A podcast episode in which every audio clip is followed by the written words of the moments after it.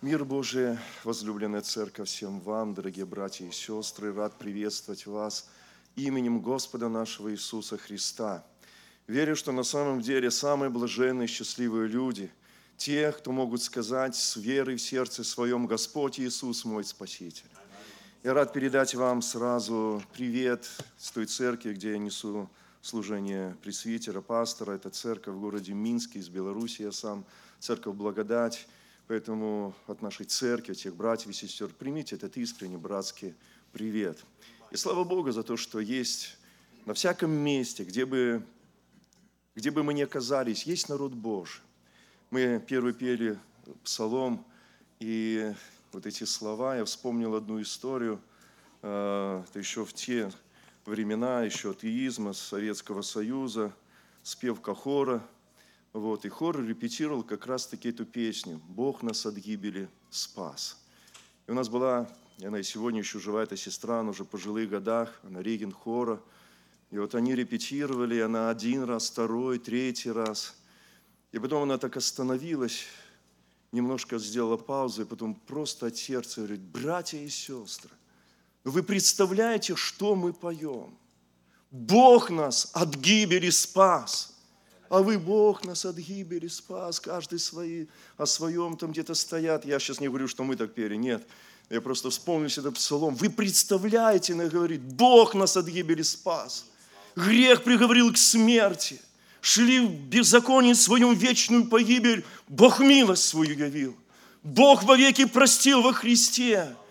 И знаете, как взмолился этот хор, как коснулся Дух Божий, Некое прозрение пришло, да, что мы поем, просто устами повторяем, или мы исповедуем сердцем своим веру в Бога, который был, который есть, который вновь грядет, который приблизил, который сделал нас своими детьми.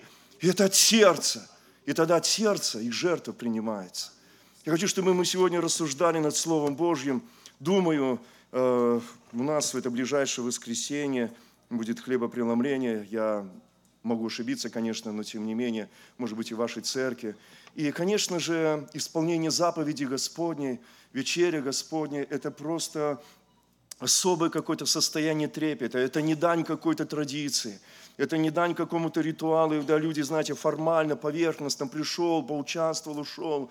Но, тем не менее, всякий раз мы настраиваемся. Сегодня у нас церковь, правда, уже временной период такой сдвиг, немножко была ночная молитва в том числе.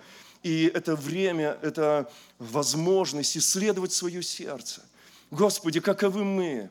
Мы ходим пред Тобою, неважно, где, в какой стране мы живем. Ты дал нам свое имя, мы молимся, да святится имя Твое, а я ношу имя Твое как? Достойно ли? На самом ли деле святится ли имя Христа моей жизни – мы исследуем свою жизнь, мы готовимся, и не только, впрочем, уже только к одному дню, раз в месяц, там, достойное участие, преломление э, принять, но тем не менее каждый день мы должны на самом деле следить за со своим сердцем, исследовать свои пути, и сегодняшнее слово где-то части будет, я надеюсь, по крайней мере, верю, неким подспорьем для того, чтобы мы, опять же, заглянули в свое сердце – чтобы в ближайшее воскресенье, по крайней мере, когда мы придем в Дом Божий, будем вкушать, принимая тело и кровь Христа, хлеб и вино, чтобы мы делали это с дерзновением, с верой, с чистым сердцем, чтобы вся эта полнота Божьей благодати, которая Богом приготовлена через это таинство, была принята без исключения каждым из вас, из нас. Я хочу прочитать вместе с вами 84-й псалом, может быть, не весь, хочу э, следить за временем и чтобы не затягивать слишком. Первые четыре стиха, и потом мы прочитаем до конца э, в этом псалме с 9 стиха. Э, «Начальнику хора, Кореевых сынов псалом, Господи, Ты умилосердился к земле Твоей, возвратил плен Иакова, простил беззаконие народа Твоего, покрыл все грехи его, отъял всю ярость Твою, отвратил лютость гнева Твоего, Послушаю, что скажет Господь Бог. Он скажет мир народу своему и избранным своим, но да не впадут они снова в безрассудство. Так, близко к боящимся Его спасения Его, чтобы обитала слава в земле нашей. Милость и истина встретятся, правда и мир облобызаются. истина возникнет из земли, и правда приникнет с небес. И Господь даст благо, и земля наша даст плод свой. Правда пойдет пред Ним и поставит на путь стопы свои. Аминь. Один из нескольких псалмов, которые были написаны потомками Корея, вы помните ситуацию эту, суд Божий над Кореем, а, но, тем не менее, его потомки и вот эти псалмы, несколько псалмов, 84 в том числе, принадлежит авторству сынов Кореевых. И вот здесь суть, о чем я хотел бы сегодня говорить, 9 стих. «Послушаю, что скажет Господь Бог. Он скажет мир народу своему». Знаете, послание доброй вести, которое коснулось нашего сердца, которое мы приняли, которое мы храним сегодня, которое мы возвещаем, это весть о примирении. Это весть о том, что Бог примиряет с собой свое творение, примиряет с собой тех отступивших, потерянных, согрешивших. И вот это послание о том, что вражда закончена, что Бог пришел, чтобы эти раздоры, вражду, конфликты остановить, разрушить и примирить и с собой, и друг с другом. И Он действует э, и делает это, и совершает это. И поэтому суть доброй вести – это весь о мире. И мы с вами, приходя в собрание, очень часто приветствуем друг друга. Мир тебе, брат и сестра. Пастор-служитель, начиная очень часто собрание, говорит, мир и благодать вам, возлюбленная церковь. Мы говорим шалом, божественный мир, сходящий свыше, да пребудет сердце каждого. Мы вспоминаем рождественские дни, слава Вышних Богу, мир на земле. Опять же, послание ангельской вести. Иисус родился. Для чего? Мир принести на землю. Бог проявляет благоволение свое к людям.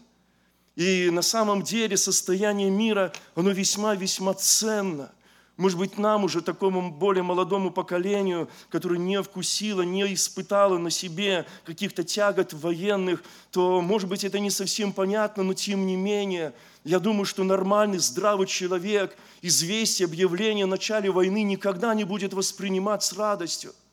Никогда не будет воспринимать с неким торжеством. Люди понимают, что война – это всегда зло, это всегда жертва, это всегда боль, это всегда смерть. Не зря даже такая есть поговорка «худой мир лучше доброй войны». И поэтому на самом деле люди должны дорожить этим состоянием мира. И особенно мы, когда мы говорим о нас, как о христианах. Но я задаюсь вопросом, а всегда ли вот этот мир есть? Мир между нами, мир между церквями. Как в том э, в Писании написано, мир, мира, мира нет, говорит Писание. Иногда есть и такое – и есть один, одно условие очень важное для того, чтобы этот мир был, пребывал и умножался. Без прощения мира не бывает. Без прощения мира достичь невозможно. Обратите внимание, 9 стих, я опять же повторяюсь, послушаю, что скажет Господь Бог. Он скажет мир народу своему. Но правда оговаривается, но да не впадут они снова в безрассудство. В третьем стихе написано о том, как Бог умилосердился к земле, к народу, и написано, простил беззаконие народа своего, покрыл все грехи его. Для того, чтобы мы были в мире с Богом, должно быть некое средство, было пролито кровь Иисуса, чтобы уничтожить и покрыть грехи наши. Бог прощает, и Бог вводит нас в правильное состояние. Нас друг с другом, нас вместе и в отношении Бога.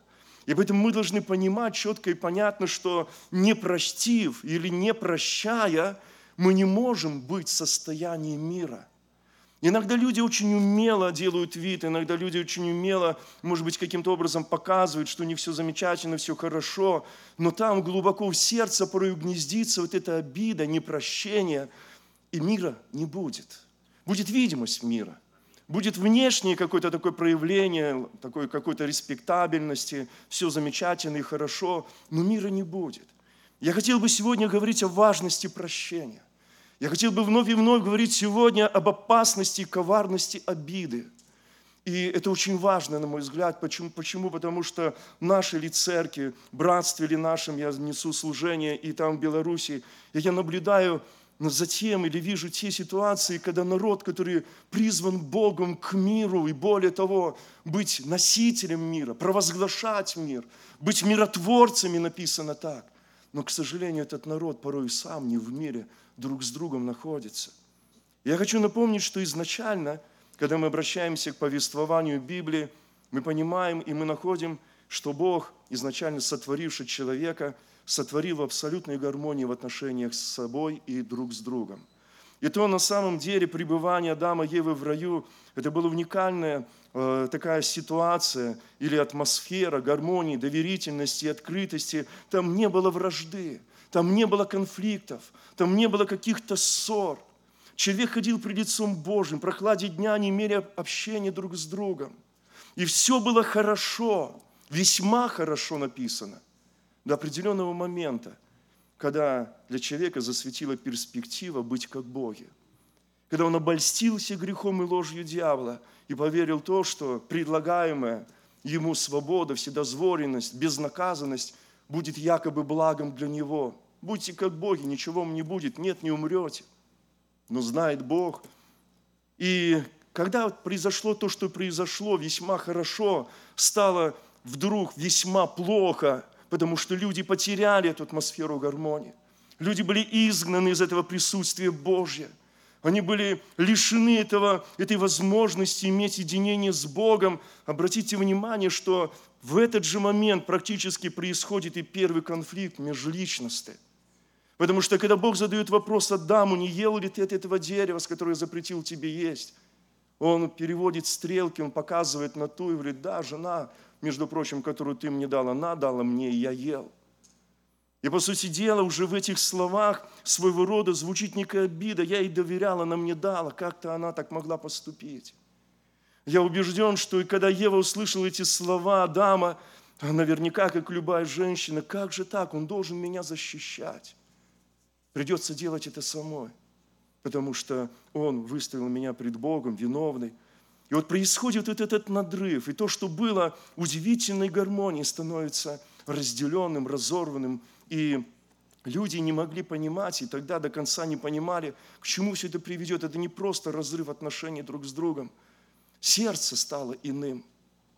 Порог пришел, лукаво сердце человеческое крайне испорчено произошло то, та трагедия, которая затронула не просто жизнь Адама, не просто жизнь Евы, но жизнь всех их потомков на долгие тысячелетия. Потому что корень вражды, суть этой вражды заключается в испорченности человеческого сердца.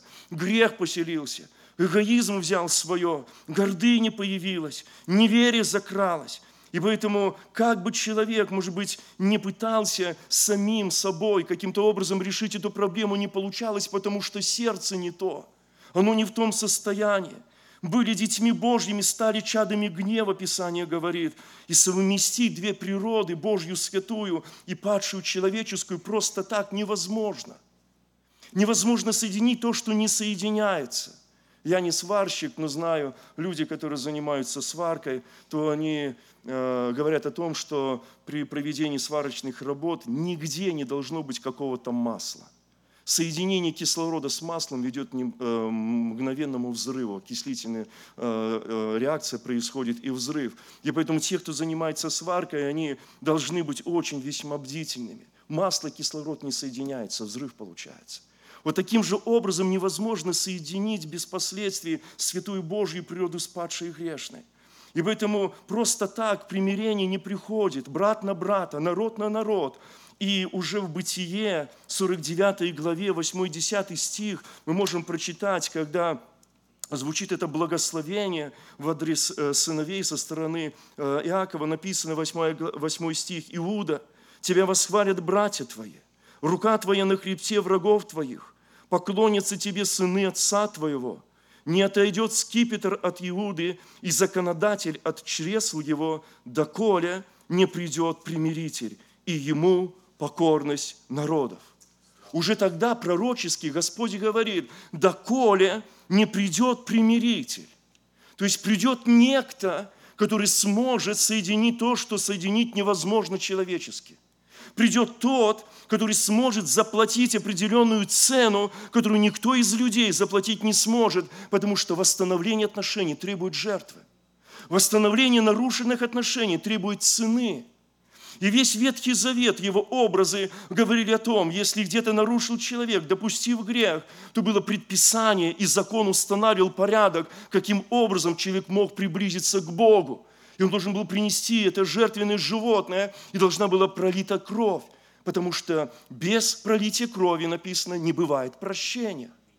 И один раз, второй раз, третий раз – Наверняка можно представить того человека, который уже не один год приносил эти жертвы, и он уже даже и привык к этим жертвам, к этой крови, к этим жертвенным животным, если в начале смерти этого животного затрагивала его совесть. И, может быть, Бог на самом деле обличал, и человек понимал это за твой грех, за твой обман, за твое прелюбодеяние, за твое воровство. Вот это животное приносится в жертву. Но когда это делается раз за разом, год за годом, знаете, уже ничего там не судится, уже сердце просто принес, привел, отдали в жертву это животное. Даже сам принцип, вы помните, он называется принцип талиона. Око за око, зуб за зуб, рука за руку, нога за ногу. Иными словами, Писание говорило о том, что если какая-то что-то произошло, значит, восполнить должно по закону. И точно столько же, насколько был причинен ущерб. И поэтому закон, почему и написано, он ничего не довел до совершенства. И уже здесь Писание говорит пророчески о том, что должен прийти тот, который приведет это совершенство, который восстановит то, что было потеряно. И мы знаем этого Агнца Божия, который был заклан за спасение всего мира. Он пришел ту полноту времени. Он пришел, чтобы стать этой жертвой ради нас – он пришел, чтобы своей святой кровью искупить нас и примирить нас с Небесным Отцом. И удивительные слова, Ефесянам 2 глава написано э, о, этом действии, о сути, в том числе подвига Христа на кресте. И написано, ибо Он, 14 стих 2 главы, Иисус Христос есть мир наш, соделавший из обоих одно и разрушивший, стоявшую посреди преграду, упразднил вражду плотью своею, а закон заповеди учением, дабы из двух создать себе самом одного нового человека, устрояя мир, и в одном теле примирить обоих с Богом посредством креста, убив вражду на нем. Аллилуйя! И это сделано, и это совершено. И благодаря этой жертве Иисуса Бог не карал, не уничтожал, не стирал с лица земли своих противников, но через эту пролитую на кресте кровь Христа Он примиряет тех, кто был чадом гнева по природе своей, чужих, далеких. Он делает своими, Он делает родными.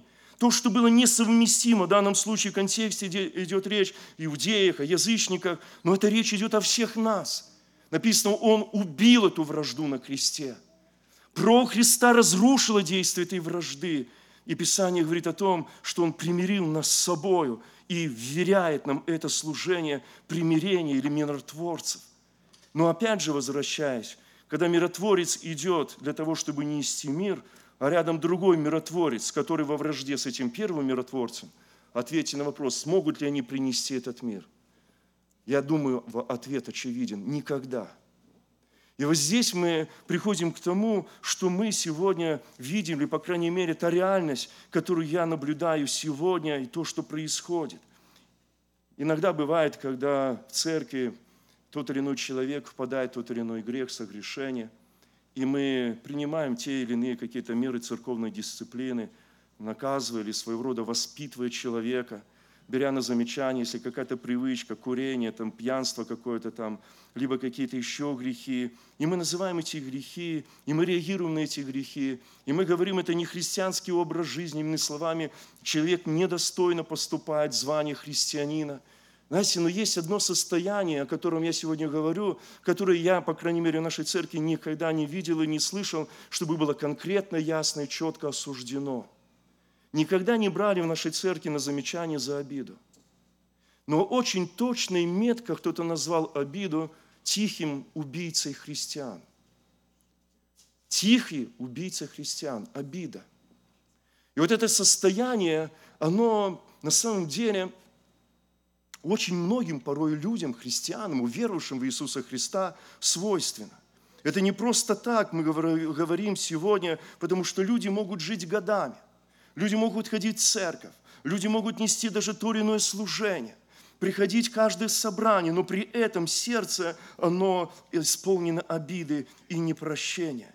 И вот это то состояние, которое на самом деле мы никак не можем назвать христианским образом жизни, потому что оно чуждо повелением, оно чуждо заповедям Господним. Если уже говорить таким образом, то это таким фразу такую употреблю серийный убийца, потому что множество людей, оно падает, поражаясь вот этим пороком или этим состоянием. Я вспомнил сегодня состояние Моисея. Помните, э, в книге чисел описана ситуация, за которую Господь сказал, Моисей Арон, вы не войдете в землю эту.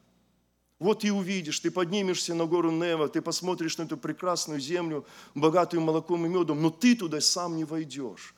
Знаете, это трагическая история. Почему? Потому что, на мой взгляд, ну уж кто-кто, но более всех достоин был войти туда именно Моисей. И все, что он сделал, это то, что он дважды ударил в эту скалу, хотя Бог сказал ему, скажи скале сей, чтобы она дала воду. Но, но один из моментов очень важный в данном рассуждении, и Писание подтверждает причину, почему Моисей так поступил. В 105-м псалме написано – 32 стих, «И прогневали Бога у вод Меривы, и Моисей потерпел за них, ибо они огорчили дух его, и он погрешил устами своими». Иными словами, люди, которых, за которых он готов был душу положить, ради которых он там пред Богом стоял, заступаясь за них, люди ввели его в такое состояние в определенный момент времени, когда он погрешил устами своими когда он ослушался Бога и не в точности сделал так, как Бог повелел. Даже Моисей, на самом деле, это гигант веры, это человек, который был в особых отношениях с Богом, какой-то конкретный момент жизни своей, где-то допустил вот это состояние орбиды, раздражения, какого-то гнева, и даже он не устоял. И когда сегодня мы рассуждаем о нас, может быть, еще в чем суть коварства вот этого состояния, что ни одно другое состояние или чувство человека, оно не получает такого самооправдания и самозащиты, как обида. Я поясню, что я имею в виду. Когда человек голоден, когда человек несчастен, когда человек может быть в печали, когда человек болен, он никогда не оправдывает это состояние. Он старается из этого состояния выйти или избавиться. Но когда человек обижен, он не выходит, он говорит, я обижен, но я прав. Когда он болен, он не говорит, я прав. Когда он голоден, он не говорит, я прав. Но когда он обижен, то мы сами порою даже защищаем это состояние в своем сердце. И человек утверждает, я обижен, но я прав, а вот он или она виновен. Проблема не во мне, а в нем. И иногда мы не понимаем очень важную истину, на что я хочу сегодня в том числе обратить внимание. Это то, что даже если с тобой несправедливо обошлись, даже если поступил кто-то с тобою не по справедливости, еще большей несправедливостью является не простить этого человека. Во-первых, если уже на то пошло, если мы не прощаем другого человека, по сути дела, мы в этой обиде выражаем наше возмездие или месть этому человеку. Он меня обидел, я его не прощу, пускай мучается. Пускай ходит, думает, помнит, что он сделал мне зло словом, делом. Вот пускай ему худо будет, пускай ему плохо будет. Уже само по себе это неверно. Не мстите за себя, возлюбленные, ни в каком виде, ни в каком проявлении. Мы хотим собственной обидой связать другого человека и ввергнуть его в некое состояние вины, что он сделал по отношению к нам неправильно. Но послушайте – самой первой жертвой обиды является не обидчик, а мы сами. Кто-то сказал мудрую фразу, я даже записал, обижаться и негодовать – это все равно, что выпить яд в надежде, что он убьет твоих врагов. Знаете, есть очень суть в этом утверждении. Ты думаешь, что ты сделаешь ему там якобы хуже. Ты не должен это делать как христианин в любом случае. Но самой первой жертвой твоей собственной обиды становишься ты сам – Потому что ты этот яд допустил, этот горький корень ты допустил в своем сердце. И ты первый будешь пить результат этого яда, этой горечи и страдать от этого. Ты сам себя замыкаешь в темницу, притчах написано, озлобившийся брат неприступнее крепкого города, и ссоры подобны запорам замка. Ты сам себя закрываешь в эту темницу, ты воздвигаешь стены вокруг себя, ты закрываешь себя в этом замке. И, в общем-то, первый, кто страдает от этого, это ты сам. Мы явно должны четко понимать, что обида – это то, что в первую очередь ранит нас и разрушает нас. И когда сегодня я вижу семьи, я прихожу, муж, жена, исполненные обиды, там начинаешь как-то разбираться, пояснять, вразумлять и так далее, а там только слова, слова и слова. Ты сделал так, ты не сделал то, э, муж на жену, жена на мужа – Иногда родители на детей, больше, может быть, с детьми, когда беседуешь. И на самом деле практически всегда, когда провожу э, исповедь или подготовка к крещению у нас проходит, либо там к бракозачитанию, очень часто именно в семьях христианских родителей дети говорят, я обижен. У меня есть обида на отца или на мать. И они называют причиной того, что в своей собственной семье они не были поняты, приняты, они не были услышаны. Дети говорят о том, что отец, мать, приходя в церковь, они хорошие, они добрые, они внимательные. Они по отношению к другим людям, но по отношению ко мне я так и не дождался или не дождалась того внимания, которое должно было быть. И вот эта обида порою с пожилыми людьми беседуешь. 60-70 лет бабушка приходит, говорит, я помню до сих пор. У обиды очень хорошая память, обратите внимание. Когда приходят братья, и начинают, может быть, вместе начинали какой-то бизнес, и приходят, и потом начинают там даже слышать друг друга не хотят. Внешних привлекают, мы там будем судиться, мы там будем привлекать каких-то там экспертов, чтобы они там просчитали, кто там виноват, а кто не виноват. И я понимаю, что тоже вот это состояние вражды, обиды, на самом деле бизнес, деньги не поделили в этом бизнесе. Когда нечто подобное происходит в церкви, когда человек обижается и, говорит о том, что мне не додали внимания, заботы, когда мне было плохо, ко мне никто не пришел, хотя там люди приходили. Как это так, меня против шерсти погладили, мне сказали неприятное для меня. Я обиделась, я в церковь ходить больше не буду. И я сталкиваюсь с этим порою очень часто, признаюсь. И понимаю, что вот это состояние, я не говорю сейчас о том, что обижать человека правильно – Поймите меня правильно сегодня. Я сейчас говорю о том, что мы в первую очередь сами должны максимально стараться хранить свое сердце от этого состояния и обиды. Некоторые причины э, обид, то есть есть внешние причины и есть внутренние причины.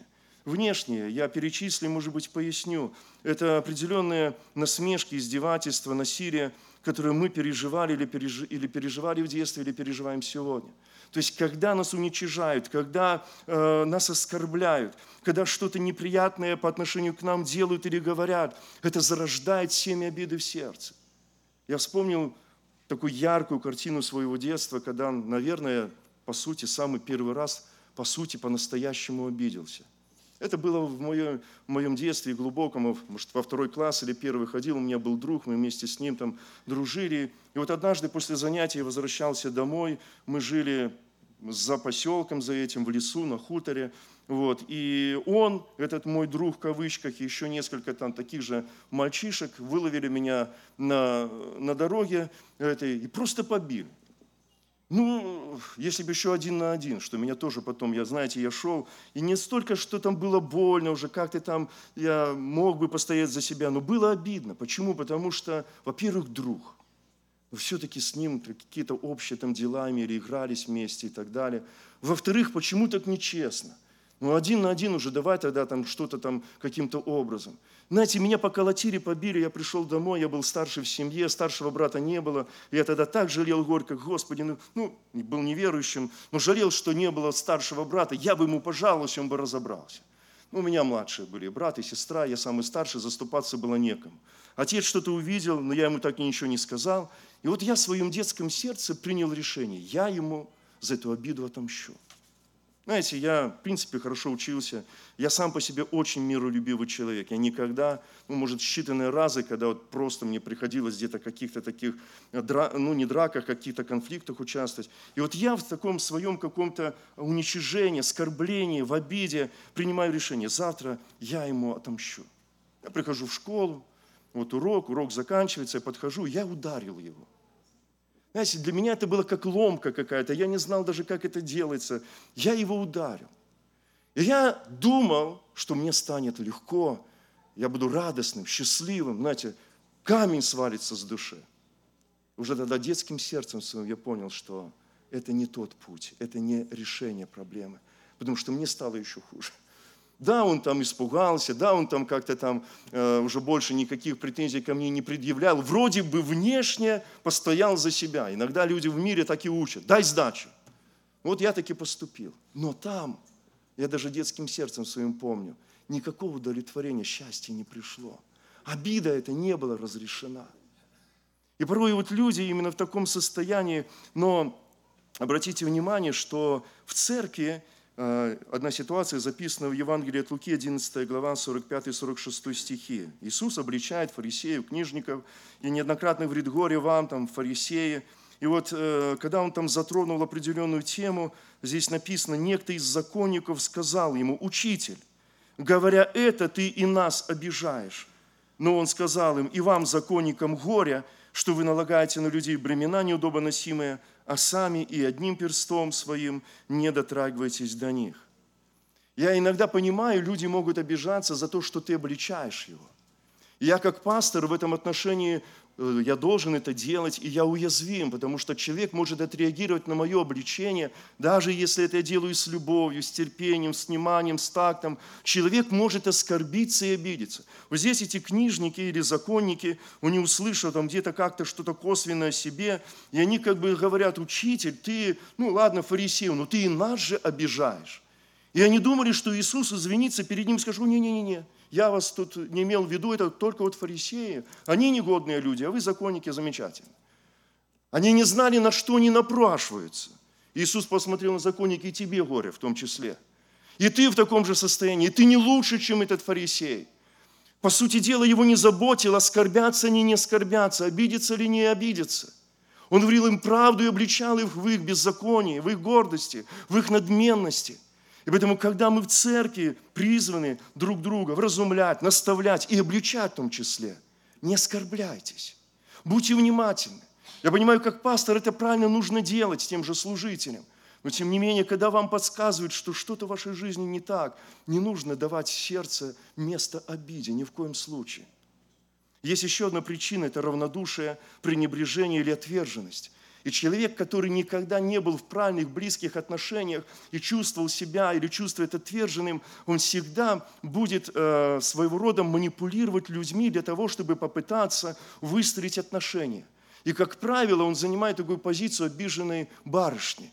То есть, иными словами, он будет показывать, как э, его скорбили, как ему неприятно, как он обижен. Он попытается наложить на кого-то другого чувство вины – для чего? Для того, чтобы, по сути дела, настроить отношения, быть ближе в отношениях с человеком, но реакция обратная получается. Потому что с капризным человеком, обидчивым, никто близких отношений строить не будет.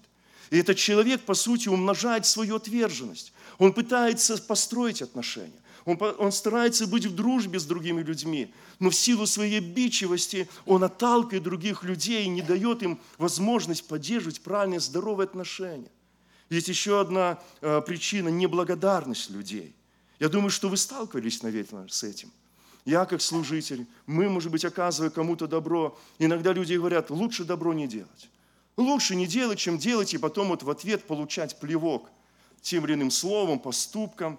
Но тем не менее, когда мы говорим о неблагодарности, нам надо четко и ясно разобраться. Нас возмущает грех пред Богом неблагодарности – либо просто невозвращенный нам долг.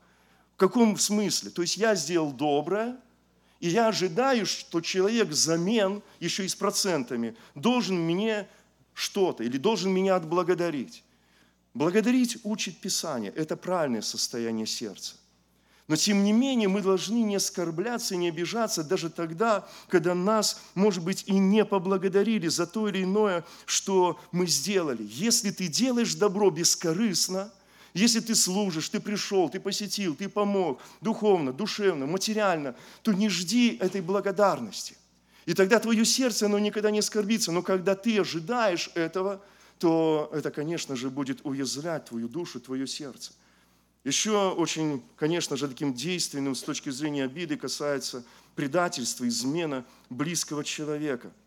И поэтому на самом деле это очень затрагивает сердце человека. Помню, как-то одна сестра уверовала, ее муж неверующий, и, э, скажем так, он попытался ее отвратить от Бога, от церкви, узнал, что она ходит в евангельскую церковь, и он попытался всякие там препоны ей поставить. Он всячески ей пытался там какие-то сначала подарки, в какие-то компании, на какие-то выезды, какие-то пикники с неверующими людьми, с этим алкоголем, со всем остальным. И она говорила, дорогой, я не могу туда с тобой поехать. Мне это чуждо, я от этого избавлена, это грех, я понимаю, что это неправильно. И его слова были, опять же, своего рода такой э, манипуляцией. Значит, ты неверная жена, ты меня предаешь.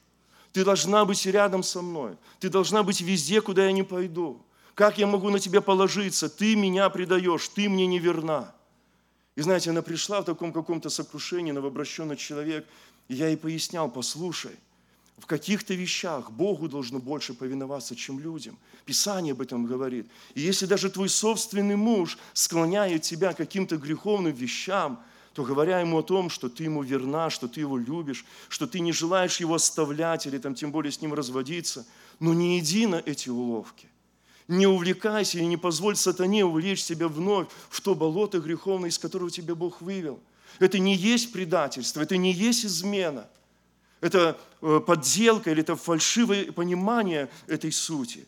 Но тем не менее, именно такое состояние переживают очень многие люди, когда самые близкие люди – и давайте согласимся, что наиболее уязвимы мы как раз-таки со стороны не чужих людей, не соседей, не тех людей, которые далеки с нами в отношениях. Наиболее болезненное мы переживаем тогда, когда какая-то такая неверность проявляется от, со стороны близкого человека. Муж или жена, родители или дети. Есть еще очень такое чувство э, несправедливости. И есть люди с очень таким обостренным чувством справедливости. И всякое проявление несправедливости приводит их, опять же, в такое состояние э, обиды какое-то и огорчения. Но, тем не менее, даже и в этом мы должны быть бдительны. Во-первых, то, что нам кажется несправедливым, не всегда таковым является. Мы не имеем полноты картины, мы не имеем полноты всего. Помните, Асав, 72-й псалом, написано, позавидовал богатым, позавидовал этим э, грешным, позавидовал тому, как они живут, что они не подвергаются там вот этой тяжести труда, но при этом там э, и, и богатые, и, и, и счастливые, и все в их жизни устроено. И он, но написано, доколе, он говорит, я не вошел во святилище и доколе не уразумел конца их. И он тоже в начальных стихах этого псалма как бы своего рода такое возмущение выражает, Господи, почему так несправедливо? Почему праведник мучается, почему праведник там где-то в скорбях, каких-то испытаниях, а у этих все удается. А потом Бог ему начинает открывать и говорить, а посмотри на конец их. Как-то одна Э, историю прочитал, тоже внучка возмущалась какими-то вещами, несправедливостью. Ну где эта справедливость? Она как-то так в эмоциях бросила. И эта бабушка верующая говорит, в аду спокойно.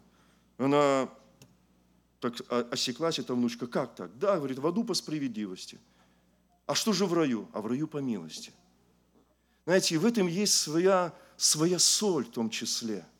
Вот иногда несправедливость нас не возмущает. Вот, например, вы нарушили правила, я не знаю, как у вас тут называется, останавливает вас милиционер, и он должен вас оштрафовать. Справедливо? Справедливо. Но он говорит, как-то сердце его расположилось, посмотрел, возраст, там, может быть, многодетная семья, говорит, ладно, отпускаю тебя, смотри, в следующий раз не нарушай. Милость проявил. Кто из нас станет на позицию «нет», пожалуйста, я хочу по справедливости, оштрафуйте меня – мы смеемся. Мы не будем требовать по справедливости. Мы благодарим Бога этого человека за явленную милость и с радостью поедем, не заплатив штраф. Но иногда мы требуем справедливости и даже обижаемся, когда ее не видим, и это ранит наше сердце. Но в каких-то ситуациях, я не говорю, что Бог несправедливый, я не утверждаю, что мы должны жить не по несправедливости, но я лишь только говорю, что милость превозносится над судом. Почему в этом псалме они встретятся, они соединятся, они облобызаются. есть стрессовые ситуации, когда человек пережил ту или иную травму, болезнь, ограничения. Я, у нас есть служение слабослышащих. И это люди очень уязвимые. Те, которые от детства, либо потом потеряли слух. Есть служение, они у нас в церкви, есть перевод, сурдоперевод, синхронный перевод. То есть э, есть свои служители, которых опекают.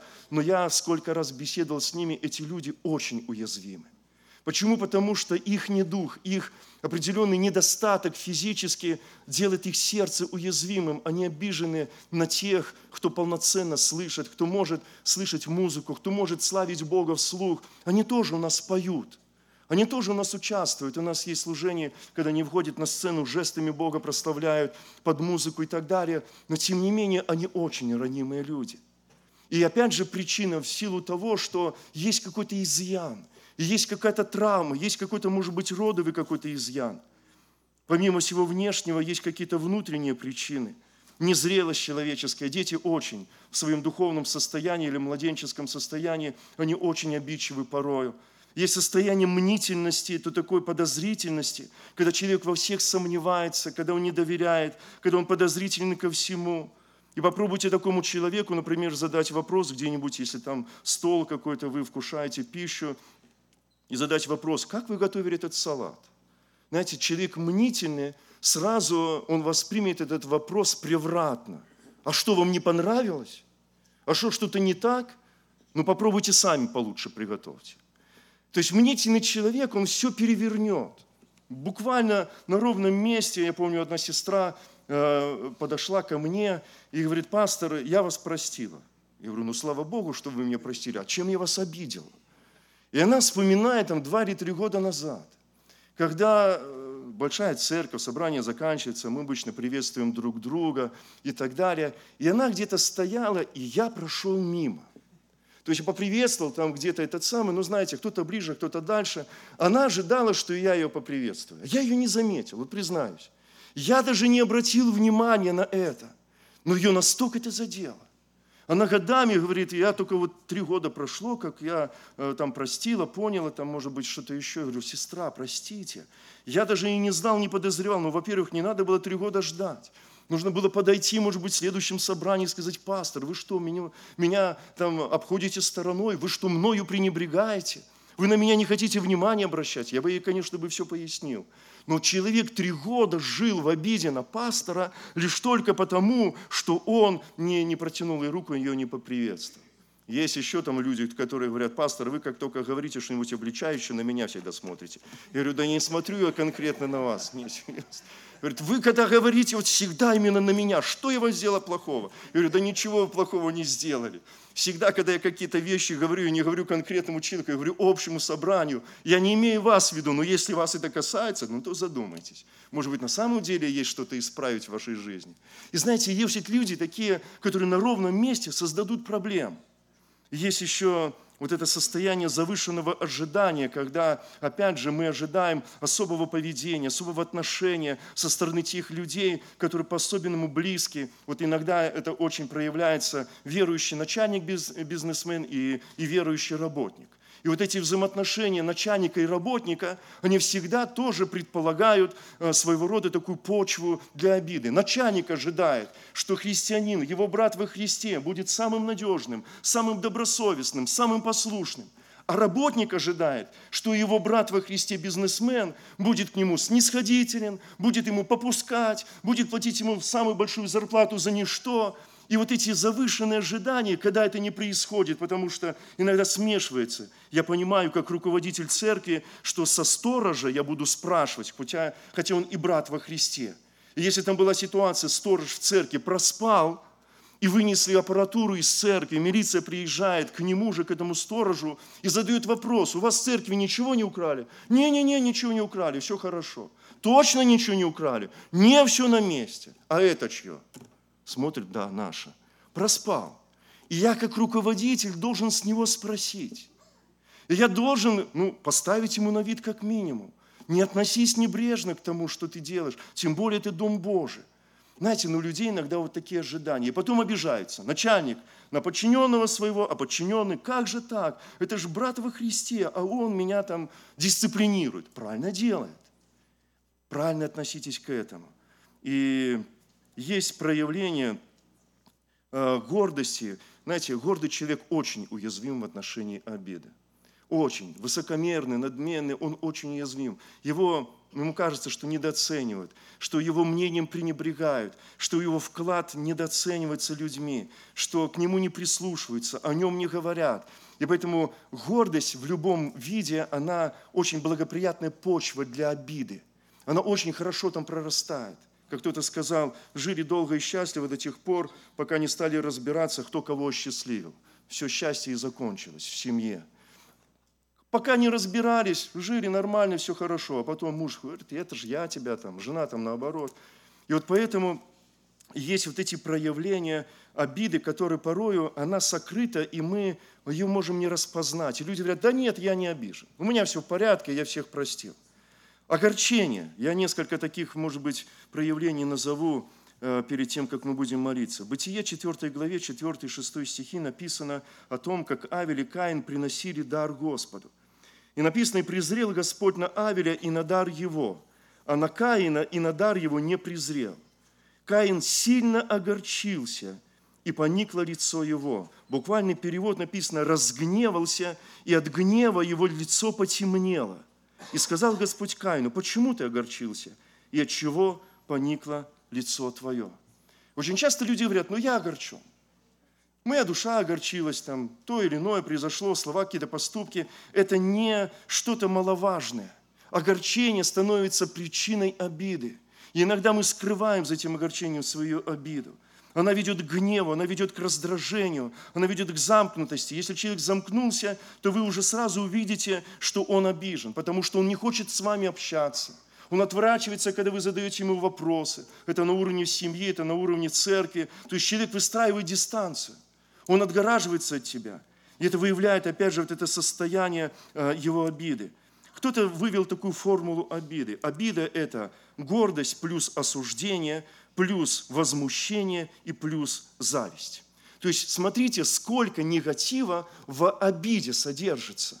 Это и гордость, это и осуждение, это возмущение и зависть.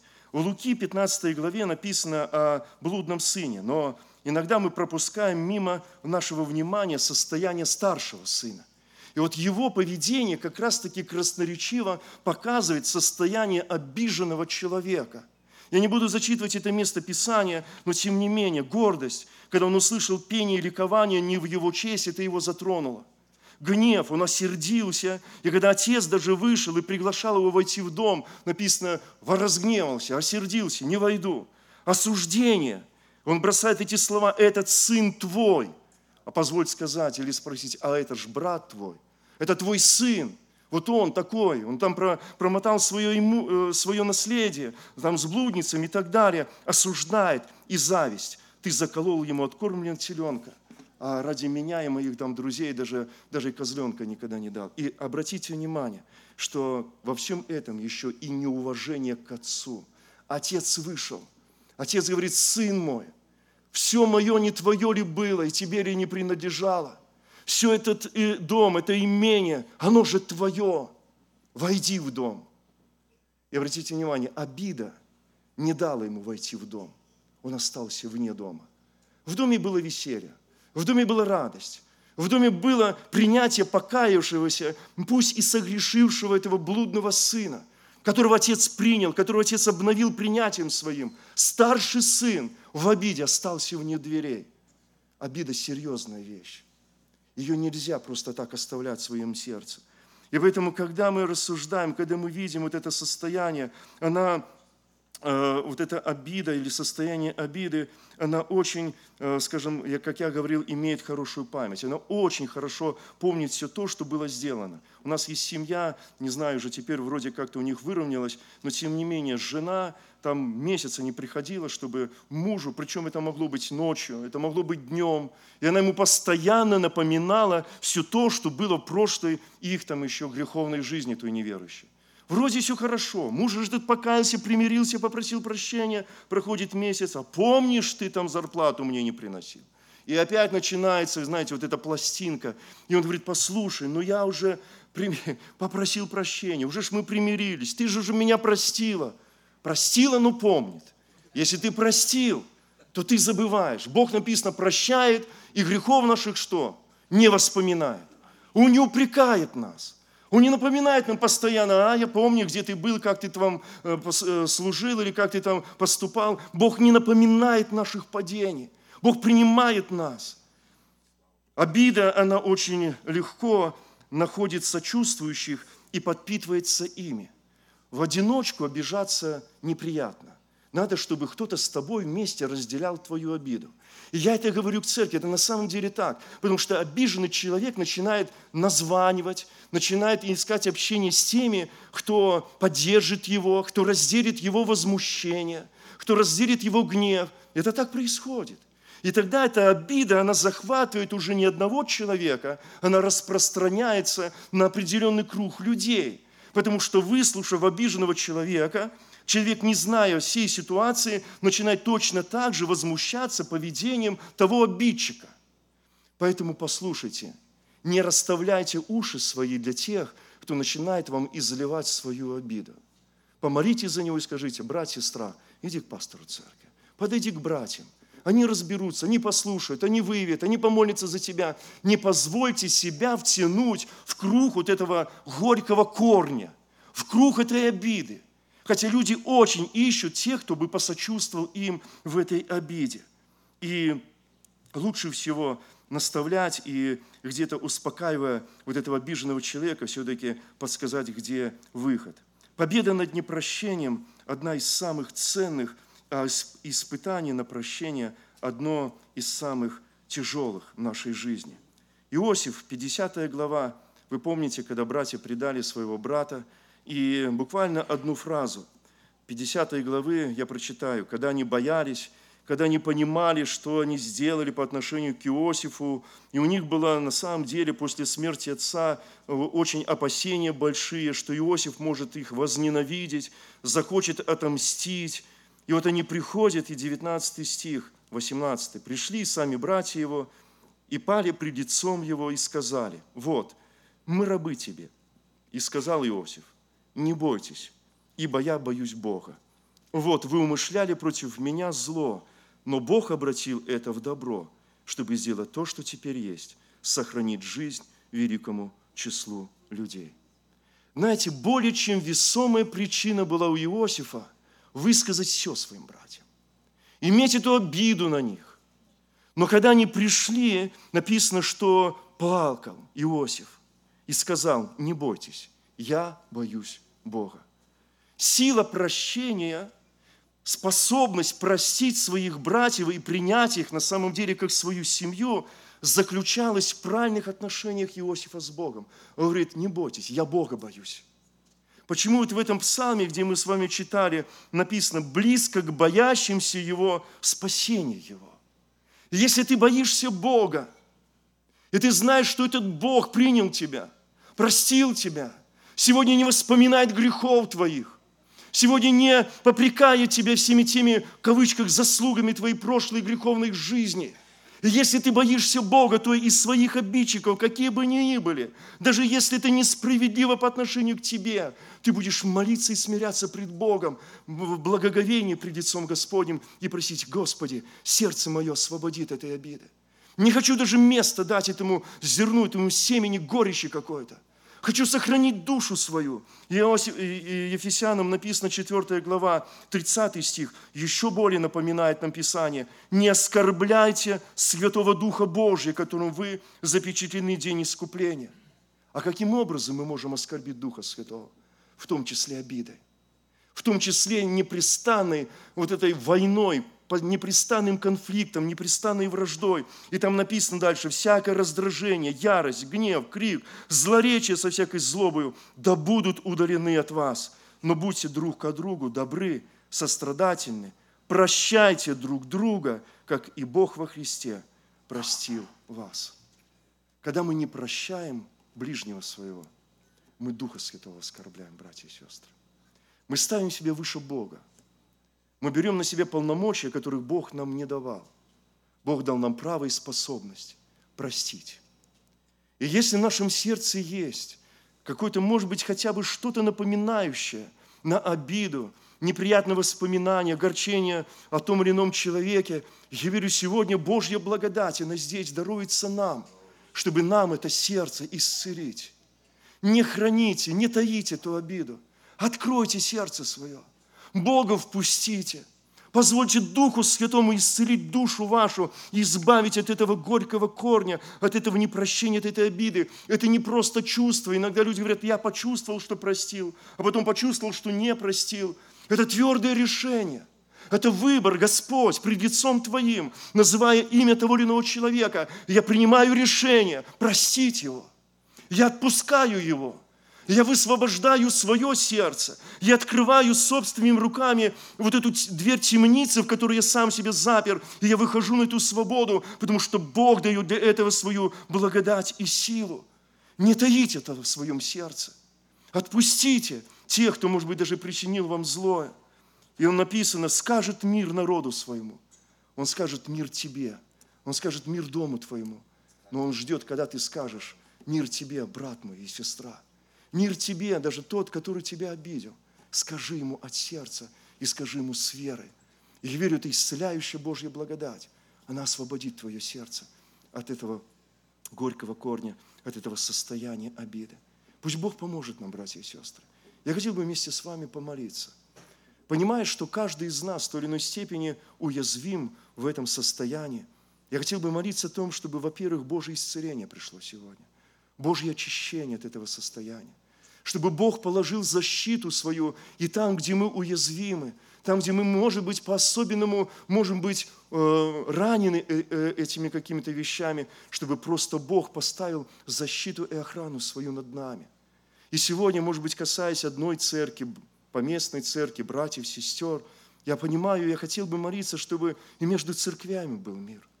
Чтобы церковь против церкви не шла, служитель против служителя, диакон против пастора и наоборот – я хотел бы, чтобы мы молились и понимали, что, по сути дела, мы изгоняем дьявола с его этой особой способностью причинять эту боль, эту обиду, чтобы мы противостали силой Божьей против всего этого. Давайте будем молиться, давайте поднимемся, возовем Господа.